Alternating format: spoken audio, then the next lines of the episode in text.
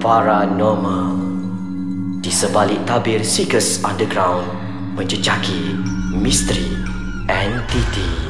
Hai, Assalamualaikum, salam sejahtera dan salam satu Malaysia. Bersama kami lagi di dalam podcast Ais Kacang, segmen Paranormal. Sama aku macam biasa, Syai dan juga Ami.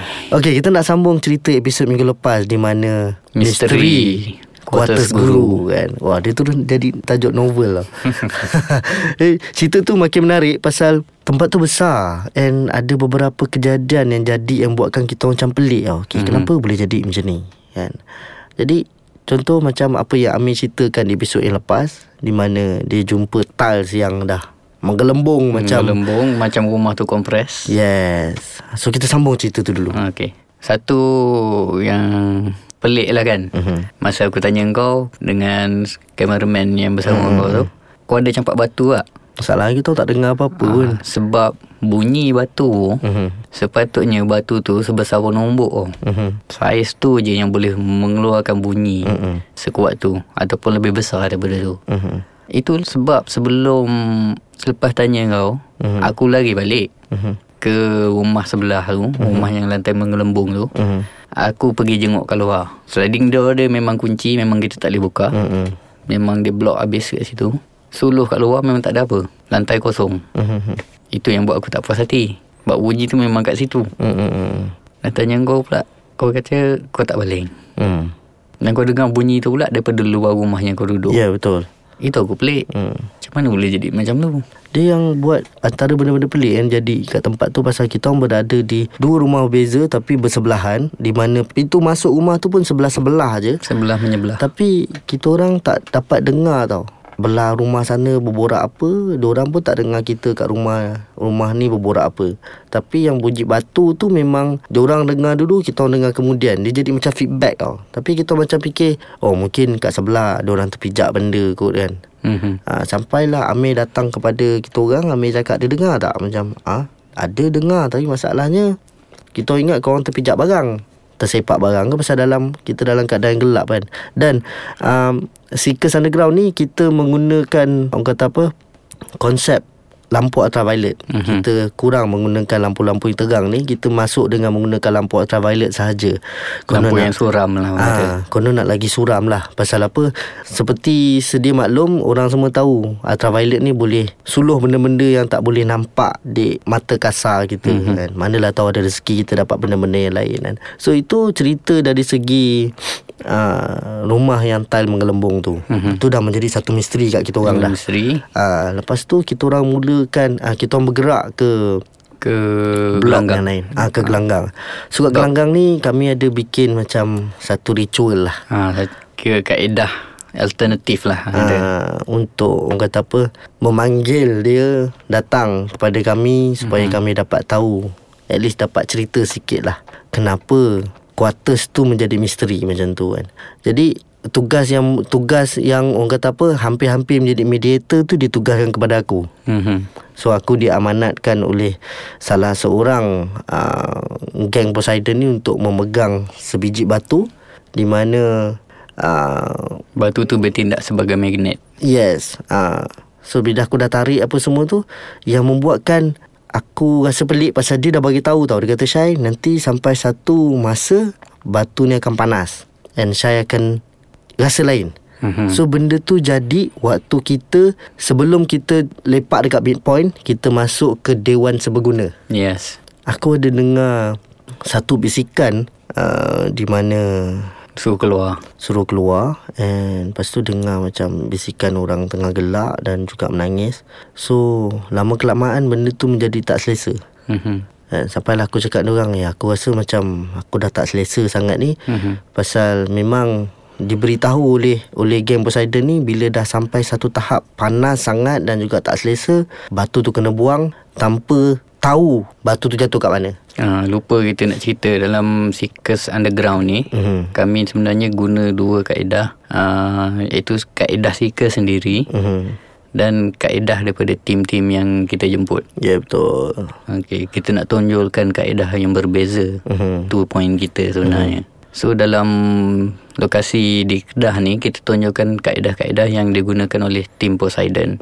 Dan salah satunya batu bermagnet tu lah. Batu bermagnet tu. Jadi kita akan sambung cerita selepas ni. Kita akan berehat dulu. Cerita ni ada lagi ni, kita akan ada penghabisan dia. Yes. Dan okay, kita bertemu selepas ni.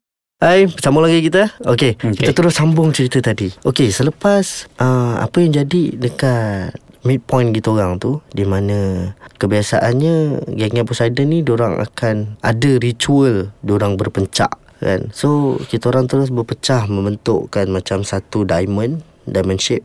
And Amir wakil daripada Poseidon, dua orang lah, seorang. Kita duduk dalam bentuk tiga segi macam tu. Tiga segi dan cameraman seorang. So menjadikan dia macam diamond lah. Jadi aku di depan sekali memegang batu tu yang untuk ready lah nak baling dekat mana. And wakil daripada Poseidon ni juga Amir, dia dah diorang dah start berpecak. Start berpecak, panggil gedebuk-gedebak apa semua, yang buatkan kami terperanjat bila Amir buat pasak bumi. Pam sekali. Tu macam Amir buat pasak bumi. Okay, so aku tu baling batu tu. Pasal apa? Aku makin tak selesa. Pasal at one point tu aku memang betul-betul nampak dengan mata kepala aku sendiri dengan nyata, ada satu lembaga yang sangat besar berada dekat depan aku. Berkepala botak, perut buncit. And dia ketinggian dia sama tinggi dengan blok yang ketinggian 5 tingkat tu. So aku terus pandang belakang, aku ingat dia macam shadow. Tapi dia macam, bila tiap kali aku nak pandang belakang tu, dia macam tak bagi aku pandang belakang. Bila nak pandang belakang tu, aku still nak tengok dia juga kat depan kan. Konon dia nak tunjuk lah betapa besarnya dia dekat situ kan. So kami difahamkan itulah antara yang paling besar yang menjaga itu, tempat tu. Macam bos dia lah. Okay, rahsia satu. Satu rahsia sebab apa tiba-tiba aku buat pasak bumi tu. Dia satu sebab yang besar tu lah, memang dah nampak daripada awal. Satu lagi, kalau kau perasan masa kita tengah buat ritual tu, satu-satu pocong timbul. Betul, mengelilingi kawasan tu. Keluar daripada pokok, daripada belakang pokok. Bila tengok dah banyak sangat, kata ni tak boleh, biar kena pasak juga. Tapi sebenarnya salah step. Sebab sepatutnya kita pasak kejap, kita terus buka. Tapi aku terlupa nak buka sampailah kita keluar daripada kawasan tu. Tapi benda tu ada advantage juga. Pasal bila kita keluar, pasal kita dah rasa macam okay, this is it, kita punya sesi dah habis. Kita nak kumpul, kita punya bukti, nak menjadikan satu conclusion. And dalam masa yang sama, kita tengah nak mencari benda-benda lain di blok lain. So kita masukkan volunteer. Bila masukkan volunteer ni, dia duduk dalam kawasan yang sangat safe. Pasal Amir dah buat pasak bumi di situ. Dan kawasan gelanggang tu basically dah dipagar lah.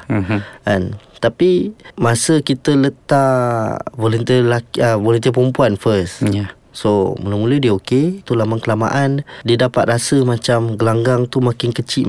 Macam ada satu aura impact yang macam nak mengecilkan dia tau. Macam tengah kompres dia kan.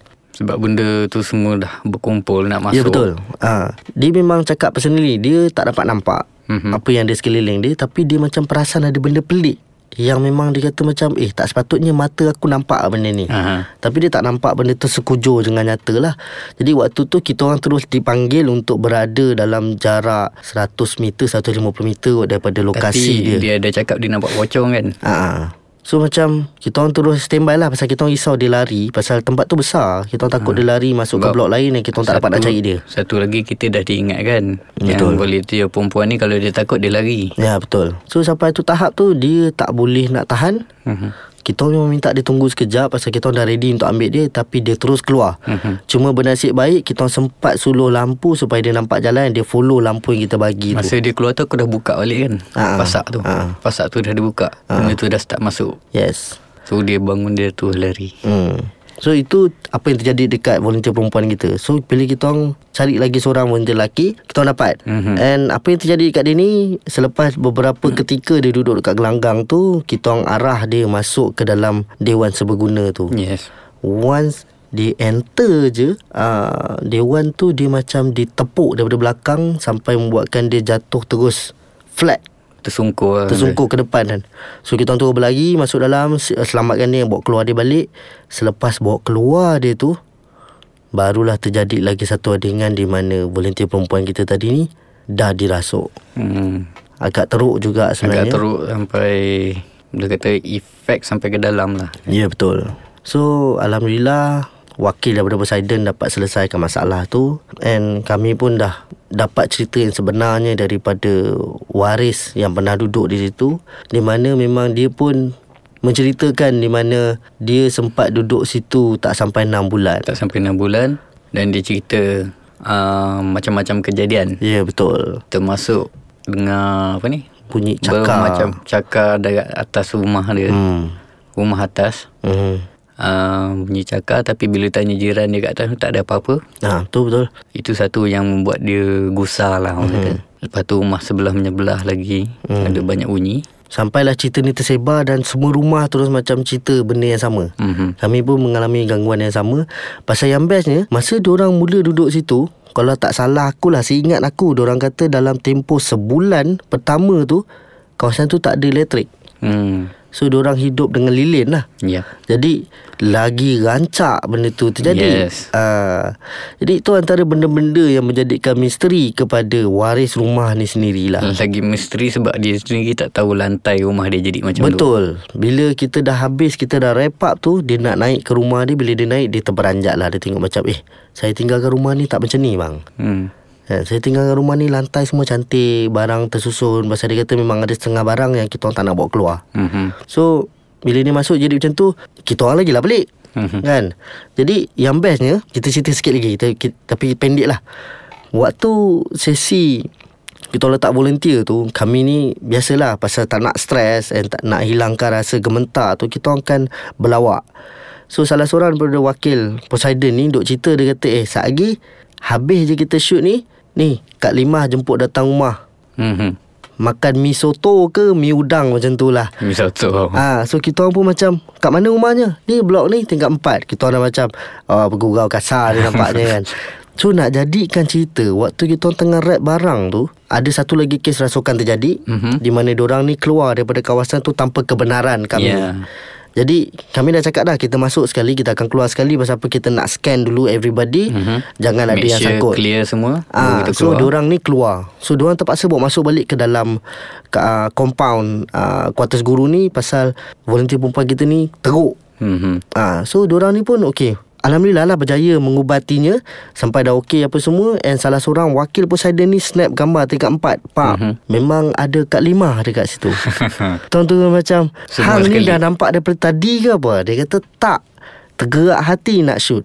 Memang ada sebujur berupa perempuan Rambut panjang yang kusut masai, duduk tepi tingkap tengah memerhatikan kita orang. Kita orang tu macam, lain kali jangan buat lawak macam ni lagi. Ni Kak Lima tak ada ni, ni Kak Lima lain ni. So itu yang buatkan kita macam. And gambar tu kita orang ada keluarkan dalam episod tu. Kalau nak tahu boleh tengok lah Kak Lima tu macam mana. Jadi kita dah sampai di penghujung episod. Untuk sebarang, macam biasa, untuk sebarang pertanyaan, cadangan dan apa saja komen, boleh tinggalkan kat ruangan bawah ni. InsyaAllah kita akan bertemu lagi di dalam podcast Ais Kacang segmen paranormal di episod akan datang. InsyaAllah kita akan berjumpa lagi.